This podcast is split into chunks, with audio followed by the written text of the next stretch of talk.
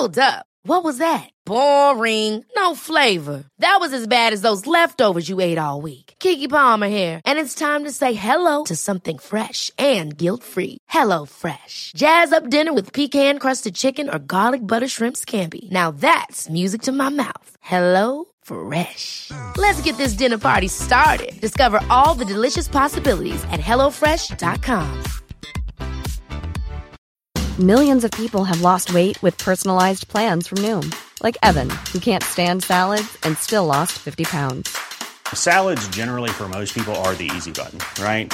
For me, that wasn't an option. I never really was a salad guy. That's just not who I am. But Noom worked for me. Get your personalized plan today at Noom.com. Real Noom user compensated to provide their story. In four weeks, the typical Noom user can expect to lose one to two pounds per week. Individual results may vary. Hey there, it's Michelle Norris. I'm host of a podcast called Your Mama's Kitchen. When I travel, I'm usually looking for a way to find a taste of home when I'm not at home. And one of the things I love to do when I am at home is entertain. And Airbnb allows me to do that. When I was in California recently, I rented a house that had a great kitchen. And when we were sitting around the table, we're all thinking, we're in someone else's house. Someone could be in all of our homes as well. If you have a home, but you're not always at home, you have an Airbnb. Your home might be worth more than you think. Find out how much at airbnb.com/slash host.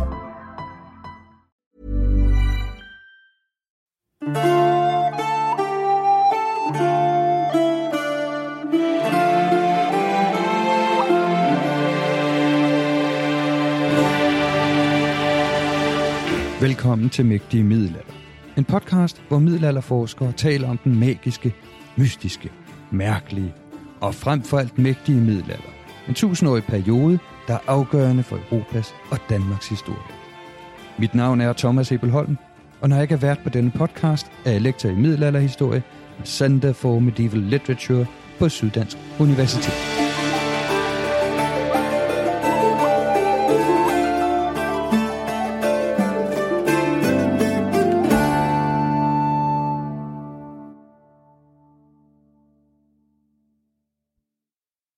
De vigtigste kilder til Danmarks middelalderhistorie er Saxo Grammaticus, som vi har omtalt mange gange på podcasten. Og Saxo fortæller, at en af hans kilder til krøniken er islænderne. Men hvor meget ved vi egentlig om de islandske kilder, den islandske påvirkning, og ikke mindst, og måske først og fremmest, den islandske forbindelse og Islands take på Danmarks historie.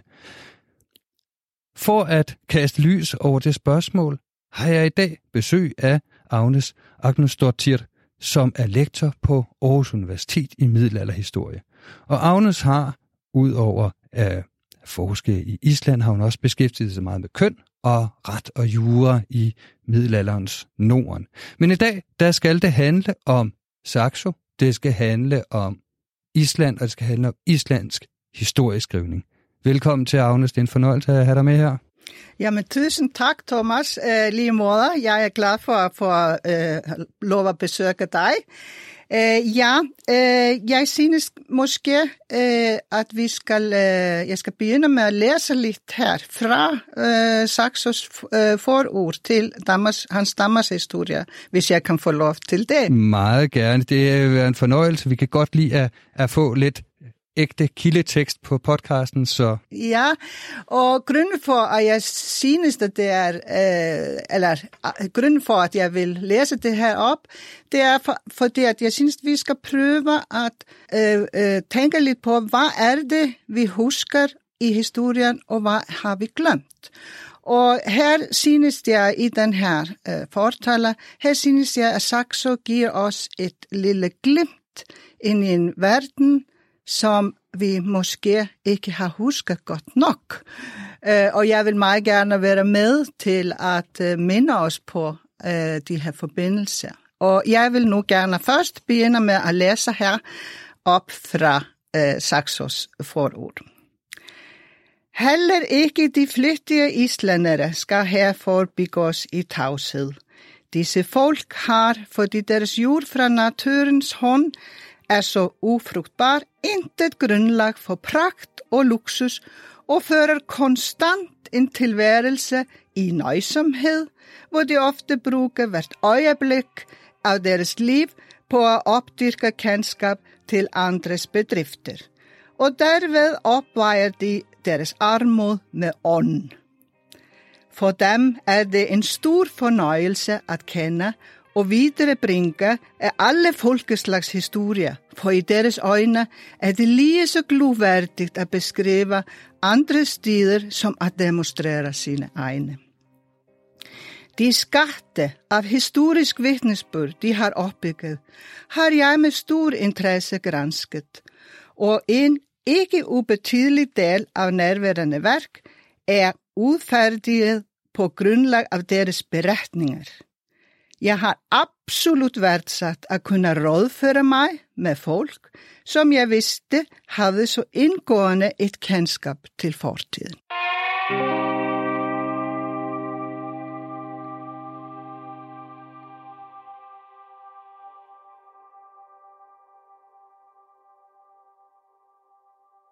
Og her vil jeg jo særligt, at vi skal fokusere på den her sidste sætning øh, af det her, som jeg har læst.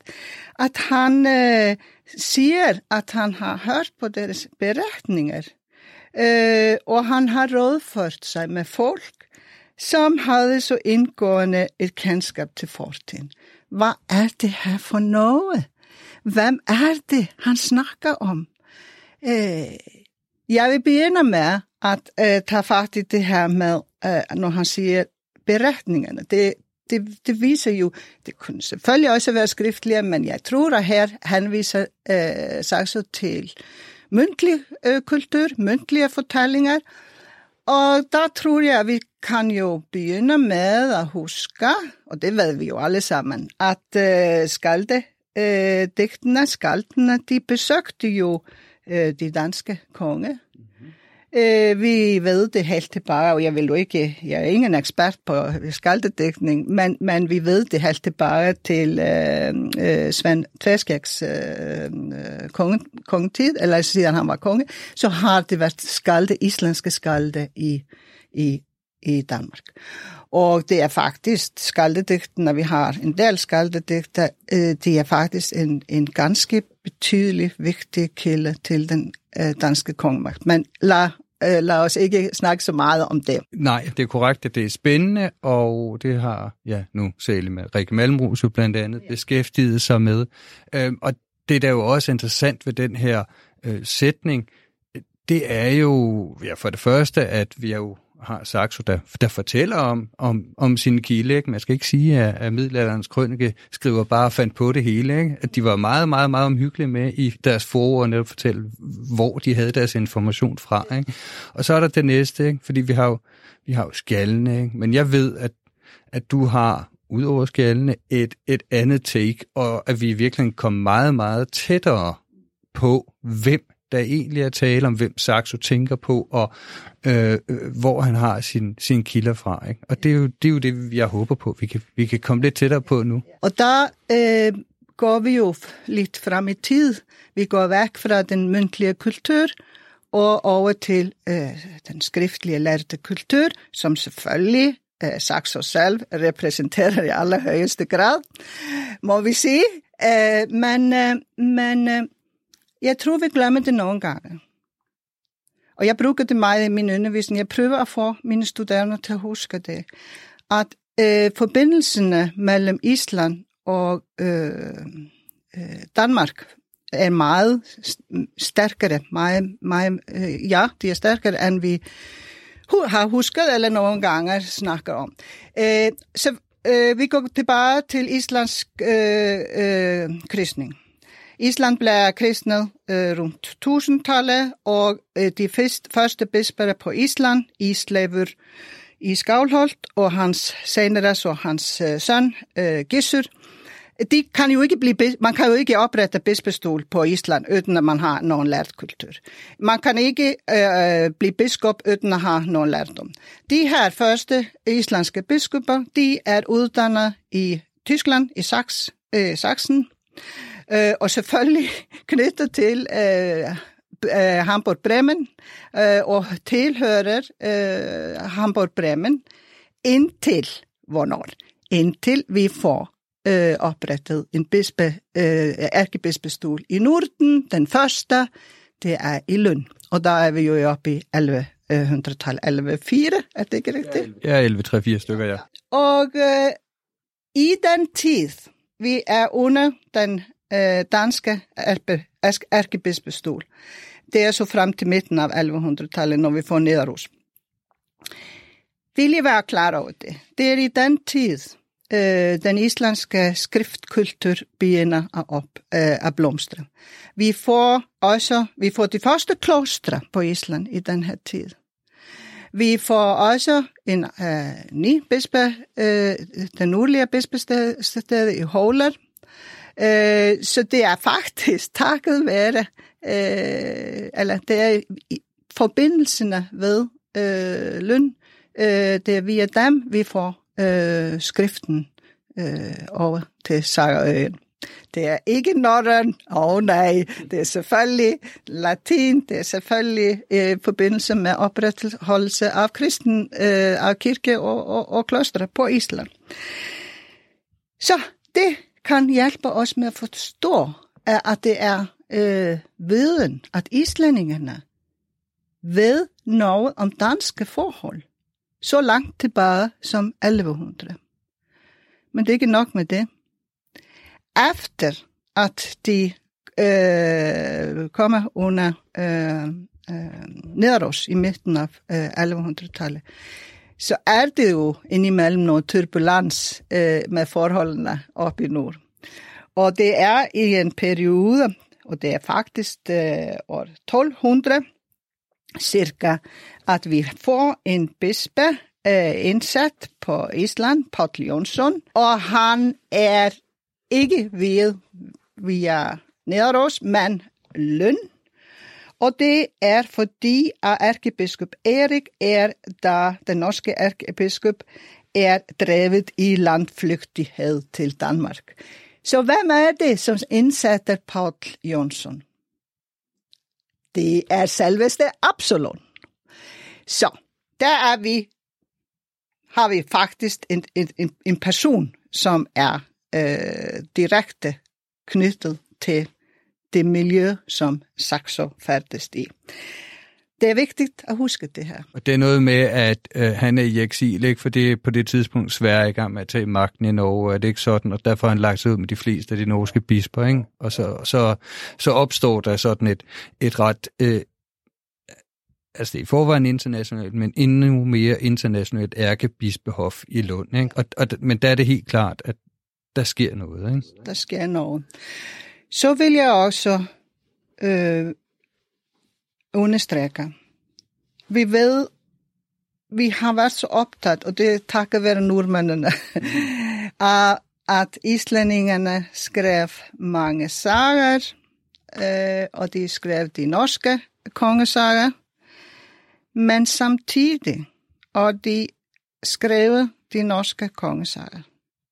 Og nu snakker jeg om 1200, fra cirka begynnelsen av 1200-tallet, 1220, og frem til 1230, så skrives det på Island også, og det ved publikum måske, det skrives også danske kongesager. Og vi har de her danske kongesager, akkurat som alle de andre sager, øh, kongesagerne, de er ikke bevaret i, i de originale øh, manuskriptet selvfølgelig. Nej, det kommer vi tilbage til. Ja, det yes. gør vi, det kommer vi tilbage til. Men vi har tre, mm-hmm. øh, og jeg vil måske særligt øh, snakke om den ene.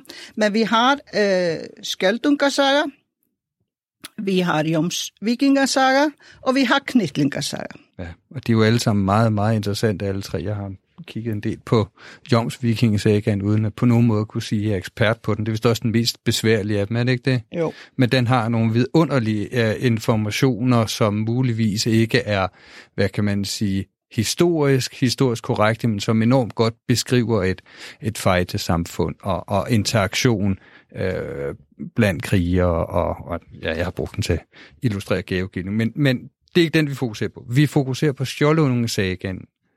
Ja, øh, og vi ved jo ikke, øh, hvem har skrevet de her sager. Undskyld, og, og Skjoldungesagaen, hvad er det nu, den øh, kort fortalt handler om?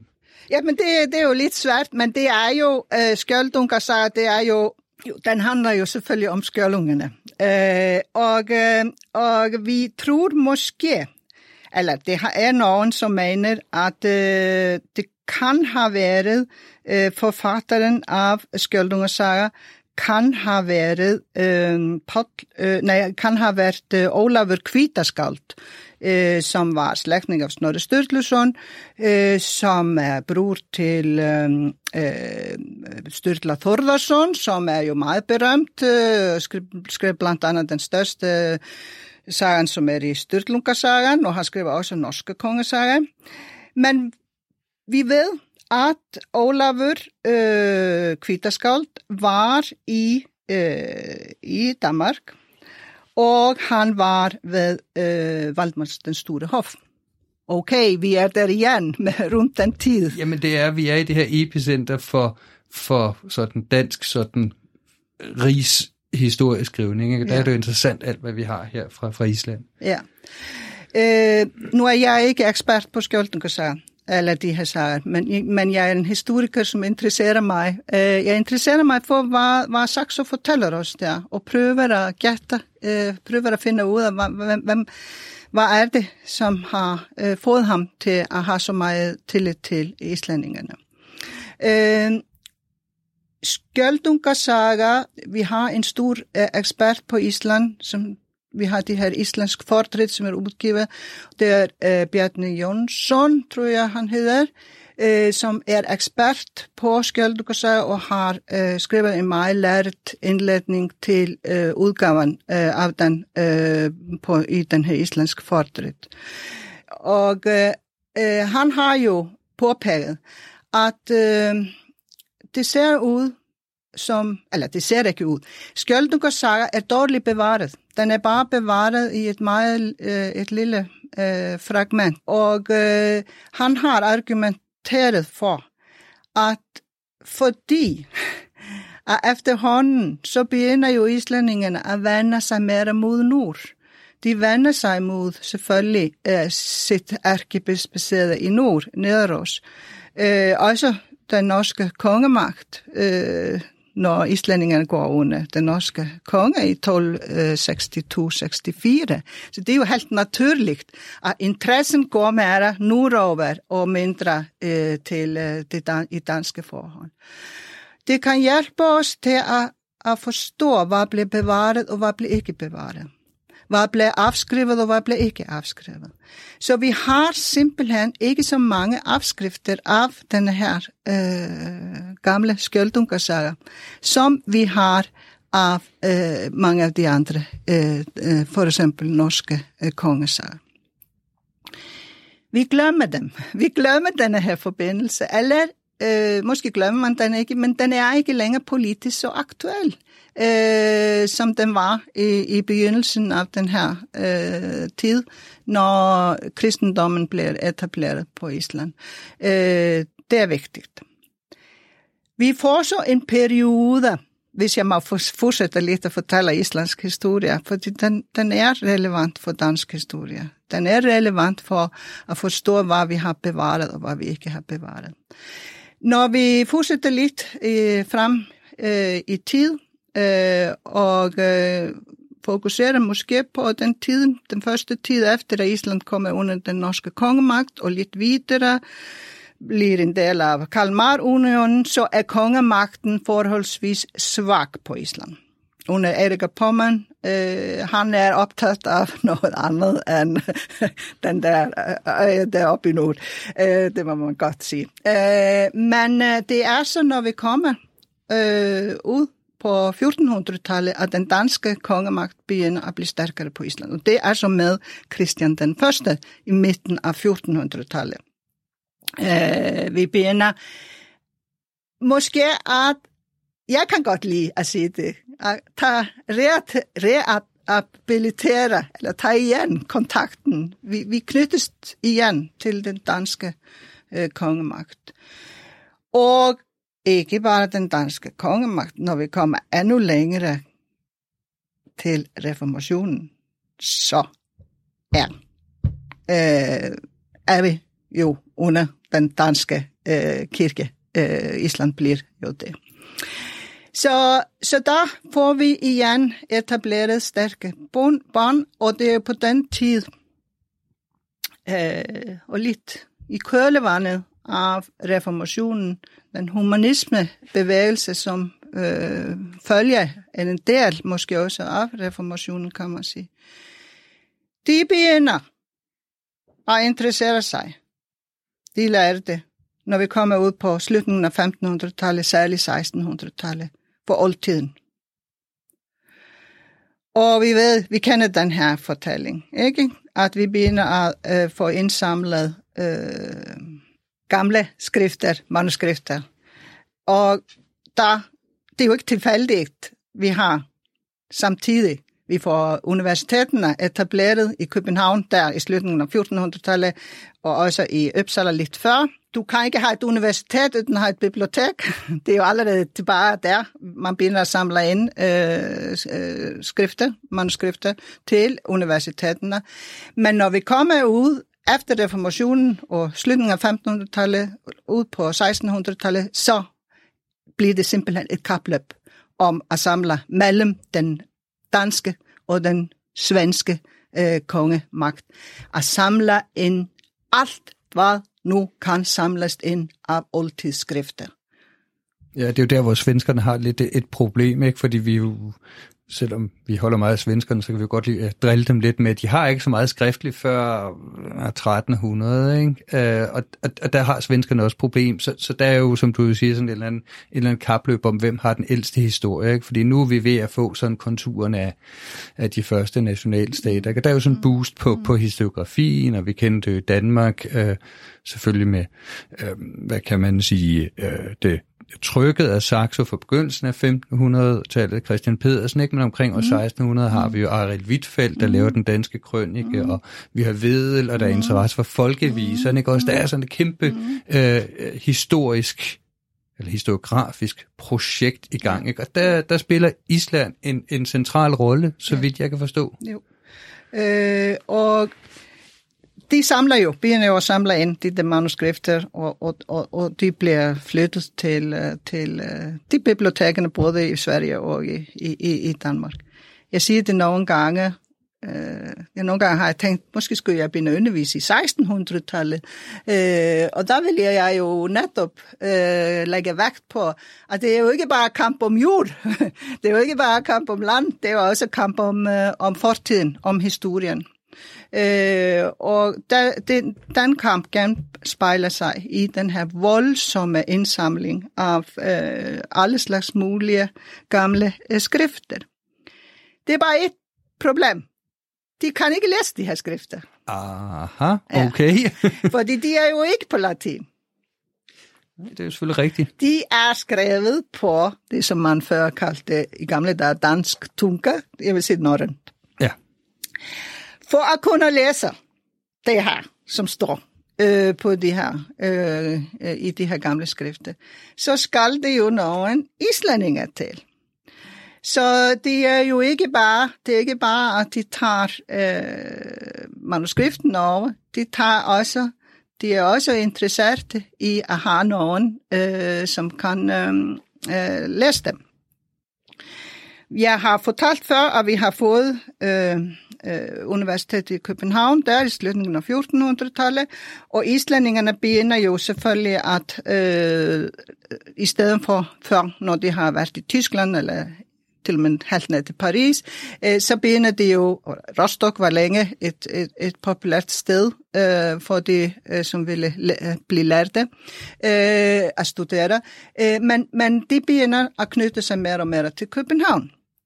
Og det er selvfølgelig, at vi begynder, i kølvandet, det begynder vi at få nogle lærte øh, islændinge, og de skriver jo som man gør på det tidspunkt, på latin selvfølgelig. Man, man skriver jo ikke på norrønt på der, øh, slutningen af 1500-tallet, 1600-tallet. Det, det er jo fuldstændig gammeldags, ikke? Øh, så de skriver jo også nogle værker. Øh, vi har en lært, som øh, hedder Artgrimur Jonsson, Eh, øh, Artgrimmer den lærte, øh, eh, skriver øh, flere værker. Men øh, takket være ham, så laver han afskrift af et manuskript, som der fandtes af Skjoldungasaga.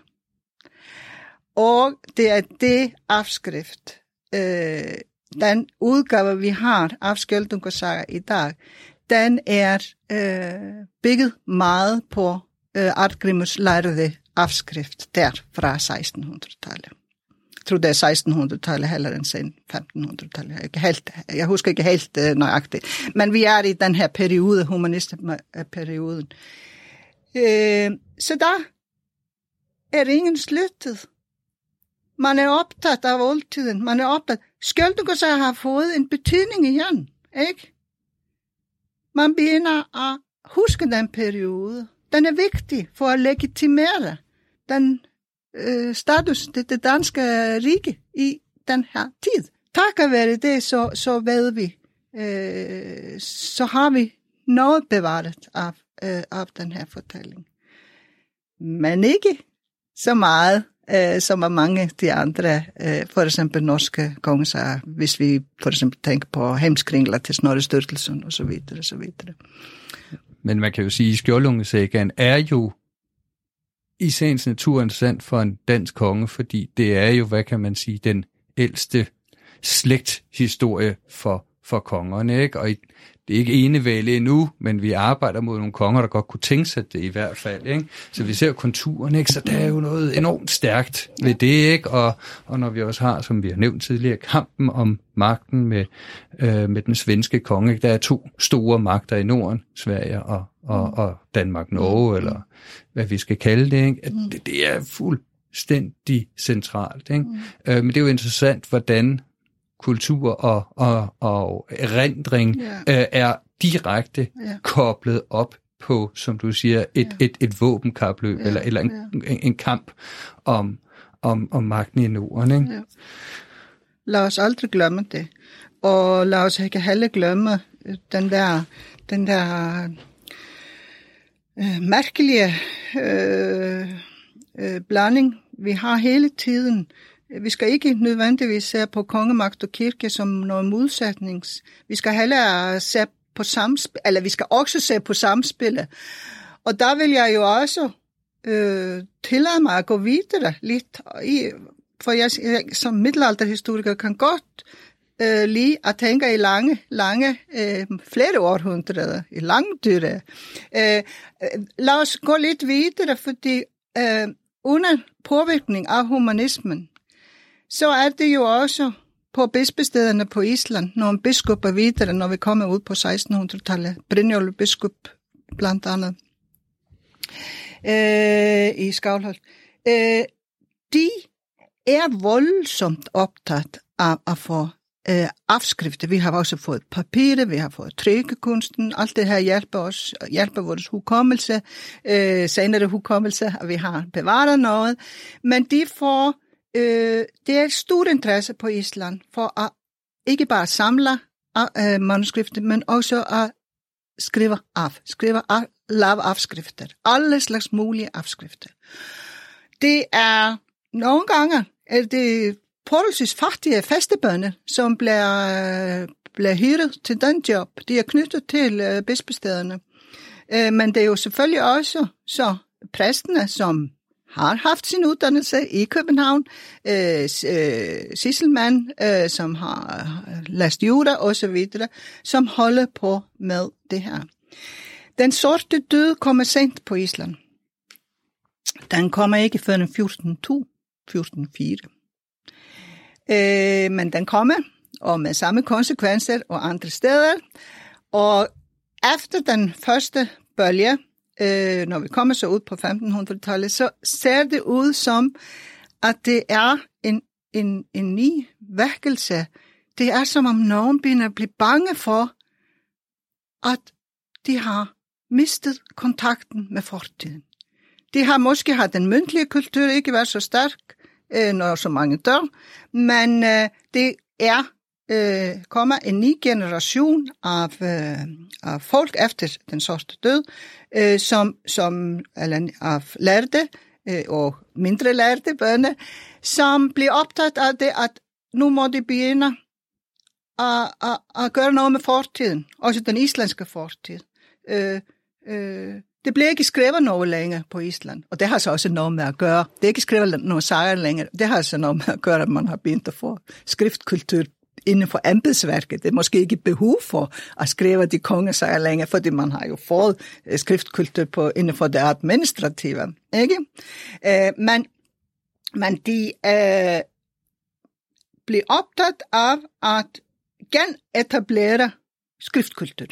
Og det er der, vi begynder at få de såkaldte nye analer, øh, hvor de prøver at bygge bro tilbage til øh, fortiden, øh, til den fjerne fortid på Island, men også, de skriver også om øh, ødelandske begivenheder. Jeg nævner det her, fordi det er vigtigt, nu, fordi nu har jeg jo snakket så meget om den lærte kultur og om kongemagt og kirke, men det er også noget andet hele tiden også. Det er det der mundtlige, det der folkelige, det der samspil mellem øh, interessen, øh, den almindelige menneskes interesse på fortid. Jeg kan aldrig, aldrig slutte undre mig over den her skriftkultur på Island. Men jeg tror ikke, vi kan forklare den på en anden måde, end at det må være, det er ikke bare øh, de lærte. Det, det er noget andet, som står på spil i det her land, som bliver nybygget så sent på grænsen af der, hvor skrift og kristendom og det, det er et sted, som har ingen hukommelse. Den, det skal skrives, øh, det, det skal skrive sig ind i landet, øh, og de bliver ved med at interessere sig for det. Jeg bør måske stoppe her, men man kan også så tænke sig tilbage. Nu sagde jeg, at kristendommen havde kommet til Island der. De blev kristne ved tusindtallet. Men Thomas, du skal også være klar over det, at det er også nogen keltisk øh, øh, allerede i starten af de første bebyggelse på Island. Så måske har de været kendt til øh, skriftkultur også før. Ja, og altså en ting er skriftkultur, ikke? og det er, nu har du selv åbnet lidt for den, og det er noget, jeg ofte har spekuleret på. Øhm, hvad er det ved Island, der gør, at der er så rig en fortællekultur? Ikke? Fordi man kan sige, at skriften er jo sådan, at den måde, man gør det øh, permanent, eller i hvert fald trækker det ud af sindet på folk, men, men det kommer jo af noget, ikke? og vi har jo en enorm rig skat mm. af af litteratur fra Island. Mm. Og øh, nu øh, synes jeg, du har øh, lagt lidt op til, at der måske sker i hvert fald en revival, mm. øh, efter at pesten har ramt øh, Island, ikke? og det er jo, altså peststudier er jo virkelig øh, af gode grunde et, et område, der er i boom i øjeblikket. Jeg har fulgt ja. det lidt, og øh, jeg er blevet rystet med en grundvold af de nye tabstal, så jeg kan sagtens forstå altså de, de nye tabstal, man regner ja. med efter pesten. Vi har øh, måske været for lemfældige tidligere snakket om mellem 30 og nogle gange 50 procent mm. døde, men mm. der er jo nogle varianter af pesten. Den er 100 mm. procent dødelig, det er noget lungepesten, ikke? Og øh, nye estimater, for eksempel da Firenze bliver ramt af, af pesten i, i 1348, der er estimat faktisk, er 70 procent, der ja, dør. Ja. Øh, og, så jeg kan sagtens forstå den der, og jeg kan forstå en øh, fornyet islandsk interesse, men hvis vi går lidt før det, mm. øh, og, og det ved jeg godt, du ikke på den måde kan sige definitivt, hvad, hvad er det ved Island før, der gør, at der er sådan en stærk fortællekultur? Eller har, mm. har Island bare været bedre til at bevare den end alle mulige andre samfund? Det er kompliceret øh, selvfølgelig, men jeg tror, som jeg sagde før, det har noget med at gøre, når, når du at, at, at bygge et ubeboet område. Mm. Mennesker lever ikke uden, de har, de har behov for den her fortid, det, det, det er en form for at legitimere sin tilstedeværelse. Øh, det er en ting. Men, men hvad blev bevaret, og hvorfor blev det bevaret? vi må huske, at det er et område, som er ikke særlig, det er, de er bundske, ikke? Øh, det er, vi har ikke de institutioner. Hvorfor har vi ikke mere bevaret fra dansk middelalder? Det er fordi blandt andet vi har nogen, haft nogle institutioner, vi har institutionaliseret hukommelsen øh, og troet på den måde, at vi kunne bevare, øh, bevare øh, den. Men vi ved jo også, at det har været ubegribeligt mange brand og ødelæggelser. Øh, og måske, måske tror man også, med, med udvikling af statsmagt og, og, og, og så videre, og så videre, så tror man måske ikke, at man har behov for at huske så meget. Eller man husker ikke så meget. Så enkelt er det. Nej. Men hvis vi går helt tilbage, så tror jeg også, at vi er nødt til at have den her keltiske arv også ind i billedet. Jeg, jeg kan ikke andet end sige det. Og det ved jeg jo, vi har jo eksperter på Island, øh, Gisle Seversson blandt andet, som har lavet utrolig meget inden for øh, det område, hvor hvordan den keltiske øh, arv, øh, eller hvor meget den har betydet øh, i for den her skriftkultur. Og der er det ikke bare skriftkulturen, men det er også fortællekunsten. Det er også det, der er at fortælle. Øh, det er også rigt, øh, ved vi. Øh, jeg er ikke ekspert på det, men, men jeg ved det. Og det, det er enormt parallelle der.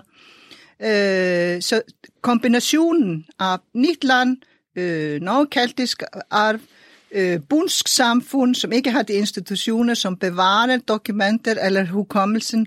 Du, er nødt, du har dine dokumenter under din hovedpude, ikke? Øh, du har dem på gårdene. Øh, selvfølgelig brænder de også der, men ikke alt. Og så selvfølgelig får vi jo så den her øh, voldsomme interesse der på 15-1600-tallet, som hjælper os for at øh, bevare de her, øh, de her øh, skriftlige vidnesbyrd om fortiden.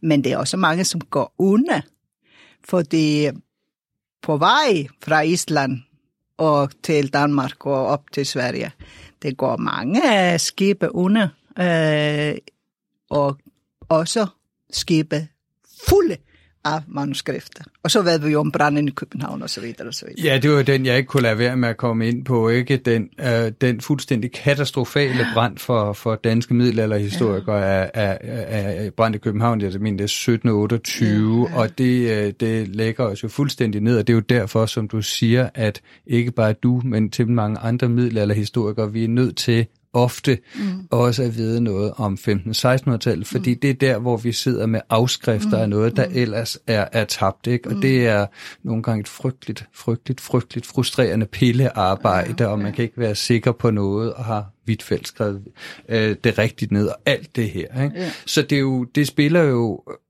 en kæmpe rolle, det både man tager fra Island og hvad vi ellers sådan har at, at, at redde dokumenter øh, og, kilder, men jo også, øh, man giver jo også det problem ikke, med, at vi, vi, vi arbejder med, med afskrifter. Ikke? Så, ja. Heldigvis så den øh, store Arne Magnæus, Arne Magnusson, Arne Magnæus, øh, han havde jo det, det blev meget brændt af hans, øh, som vi ved, bibliotek. Men han havde heldigvis også mange afskrifter, øh, som han selv havde lavet. Så, så noget blev reddet via afskrifter. Der er jo så en anden ting her, om ikke andet, vi kan sige, og det er jo, når vi vender tilbage til den saxo, du læste op, mm. det er, at vi er jo i den her lidt sjove situation, at vi jo i hvert fald kender facit, ikke? fordi Saxo skriver ikke specifikt, at der var dygtige tyske skjale, eller øh, svenske eller norske. Nej. Han udpeger specifikt de islandske, så ja. der er et eller andet i den øh, islandske fortællekultur, ja. Ja. som nu har vi det fra omkring 1200 med Saxo, men, men som er jo et faktum, hvis vi ser på, på dokumenter, ikke? der er et eller andet på den ø, som er særlig stærk at gøre, at, at islænding er, er mm. særlig udset. Mm. Ikke? Mm. Øhm, og det er jo interessant, at vi jo så, øh, hvad kan man sige, så at sige har den her øhm, øh, Island som sådan en slags øh, øh, nordisk hukommelse, eller øh, ja, jeg vælger hukommelse lige nu i mangel af bedre udtryk. Ja. Ja, Øh, og ved du hvad, Thomas? Vi var også, jeg synes nogle gange, det er helt utroligt, øh, når vi snakker om, øh, nu husker vi jo Grønland og Færøerne, fordi vi er jo i riksfællesskab med dem. Men sorry, 1944, når Island bestemmer sig for at blive republik, øh, det er noget sort der. Øh, Island findes næsten ikke i dansk historieskrivning. Øh, den er meget, Island er meget langt væk. Øh, og jeg som islandsk historiker, historiker ansat ved Dansk Universitet, jeg, jeg undrer mig meget over det, øh, fordi vi er ikke så langt væk i den norske hukommelse. Selvfølgelig ikke. Øh, det er jo mere parallel øh, udvikling der. Øh, Island er blevet skrevet bort, og det blev jo ikke bedre, når vi fik striden om håndskriftene. Ikke? Eh, så det er et eller andet, det er, det er noget sårbart der, eh, som er helt forståeligt af politiske årsager, men vi som historikere bør. Det er derfor, jeg synes, det er vigtigt at, at øh, tage Saxo her alvorligt. Læse skaldedigtene som kilde til vores ældste, også dansk historie. Øh, fordi det er relevant kildemateriale. Og det har været forbindelse mellem de her øh, lande, enormt tætte forbindelse, øh, og hvis vi bare kunne tage væk 1800-tallet og hele selvstændighedskampen øh, og gå tilbage til 1700-tallet for eksempel. Jeg sidder og arbejder nu med, med de her fantastiske islandske annaler, skrevet fra 1400 til 1800. Og i de beretninger, så er det altid, øh, det, så snart omtales jo den danske kongemagt altid som vores konge. Uh, og, og, og det var jo også vores konge, islændingernes konge. Og islændingerne var en del af øh, det danske, øh, ikke på samme måde, og Slesvig-Holstein og Norge og så videre, og så videre. Øh, så det der med at tage historien alvorligt på sin egne præmisser, forstå hver tid, det er svært. Vi, vi, vi, vi, vi, er ikke, vi er ikke altid så dygtige til det. Vi, vi, vi er meget bundet af vores eget, eget storsted. Men lad os som historikere være dygtigere til at gå ned i de her forskellige århundreder og se øh, livet øh, i sammenhæng med den øh, forståelseshorisont, som folk levede efter på det tidspunkt. Det har vi mange kilder om. Jeg synes, at, øh, at Island skulle blive husket bedre i, i dansk historie, men der er jeg måske lidt egocentrisk. ja, og nu er vi jo begyndt at nærme os inden, at du har næsten taget hul på mit øh, sidste spørgsmål. Det er altid plejer at tale med dem, jeg har, øh, jeg, jeg har et interview med, og det er jo det her med, hvad du sidder med øh, som projekter i øjeblikket. Der arbejder du så med, med de her øh, de her islandske analer. Mm. Øh, kan du måske fortælle lidt mere om, hvad, hvad, hvor du er på vej hen med ja, det? Er ja, det ja. ja. Oh ja, det er et kæmpestort projekt, jeg sidder med. Øh, disse her analer, de har aldrig, eller de har ikke været taget seriøst nok, synes jeg, som en genre. Øh, de er ikke ordentlige, de er ikke litteratur, de er ikke som diplomerne, det er beretninger, og det er øh, de lokale, som skriver dem ned, og for, øh, fra slutningen af 1500-tallet, 1600-1700-tallet, så er det faktisk samtidsbeskrivelser. Øh, det er klassisk analform. Øh, de er skrevet efter, det er jo, de fortæller, hvordan vejret er, og hvor mange skib kommer til landet, folk drukner hele tiden. Jeg forstår nu, hvorfor vi har fået så god svømmelæring på Island. Øh, det er øh, meget, meget rigt kildemateriale, og jeg har en drøm om at bruge det i forskellige sammenhæng, men jeg har lyst til at lave en bog, måske bliver den på islandsk, men vi får se, som skal hedde Øjeblik. Øjeblik fra de islandske analer, hvor livet øh, får lov at poppe op, øh, som det bliver beskrevet.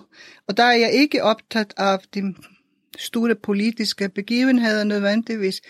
Øh, jeg er optaget af det, at pludselig et en februar måned eller mars måned, så begyndte blomsterne at blomstre. Alle havisen kom, og isbjørnene kom. Alle skibene kom aldrig i land. Øh, jeg har registreret alle, hvem kommer til Island, og hvem kommer ikke. Det er jo tømmer, det er jo isbjørne, det er jo købmændene, det er jo enorm trafik i Nordatlanten i den her periode. Det er jo ikke isoleret øh, langt ifra. Den her tanke om isolation er ikke rigtigt. Vi har englænderne, vi har tyskere efterhånden, vi har hollænderne, vi har baskiske sømænd kvalfangst og så videre, så videre. Så jeg, jeg jeg, ved at, at ja, jeg sidder med det her materiale. Jeg har registreret nu 400 sider fra det materiale. Det er rå manuskript. Vi får se, hvad kommer ud af det, men det er sjovt. Ja, det lyder da spændende, sådan nogle hverdagsmomenter. Der er jo også dramatiske begivenheder, som en, en pirat forlået fra Nordafrika, øh, som sikkert også spiller en rolle. Men... Er masser af pirateri. ja, det tænkte jeg nok. Ja, det har jo selvfølgelig min særlige interesse. Ja. Øh, men det er rigtigt, og det er jo... Og uden at det skal være en del af din bog, det er jo selvfølgelig også uh, hele den her historie med Nordatlanten og, og den, den øgede betydning, ikke? Og, og, og hvordan englænderne uh, blandt andet indretter noget af deres politik omkring det. Men det lyder vanvittigt spændende, den vil jeg da gerne læse. Mm. Øhm, så det, uh, det er da et spændende projekt, jeg ser frem til. Agnes, det har været en fornøjelse at tale med dig. Og uh, mange tak for, at du vil være med. Jamen tak for, at du havde tid til at snakke med mig.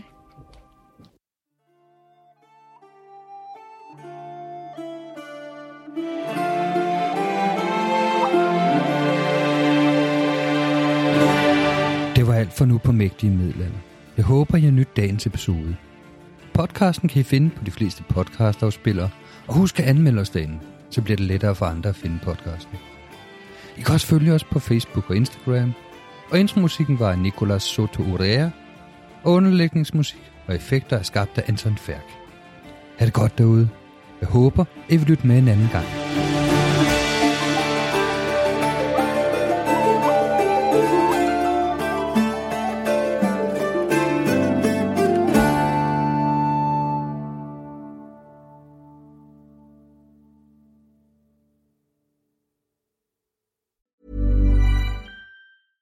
Ever catch yourself eating the same flavorless dinner three days in a row? Dreaming of something better? Well, HelloFresh is your guilt-free dream come true, baby. It's me, Kiki Palmer. Let's wake up those taste buds with hot, juicy pecan-crusted chicken or garlic butter shrimp scampi. Mm. Hello Fresh. Stop dreaming of all the delicious possibilities and dig in at HelloFresh.com. Let's get this dinner party started.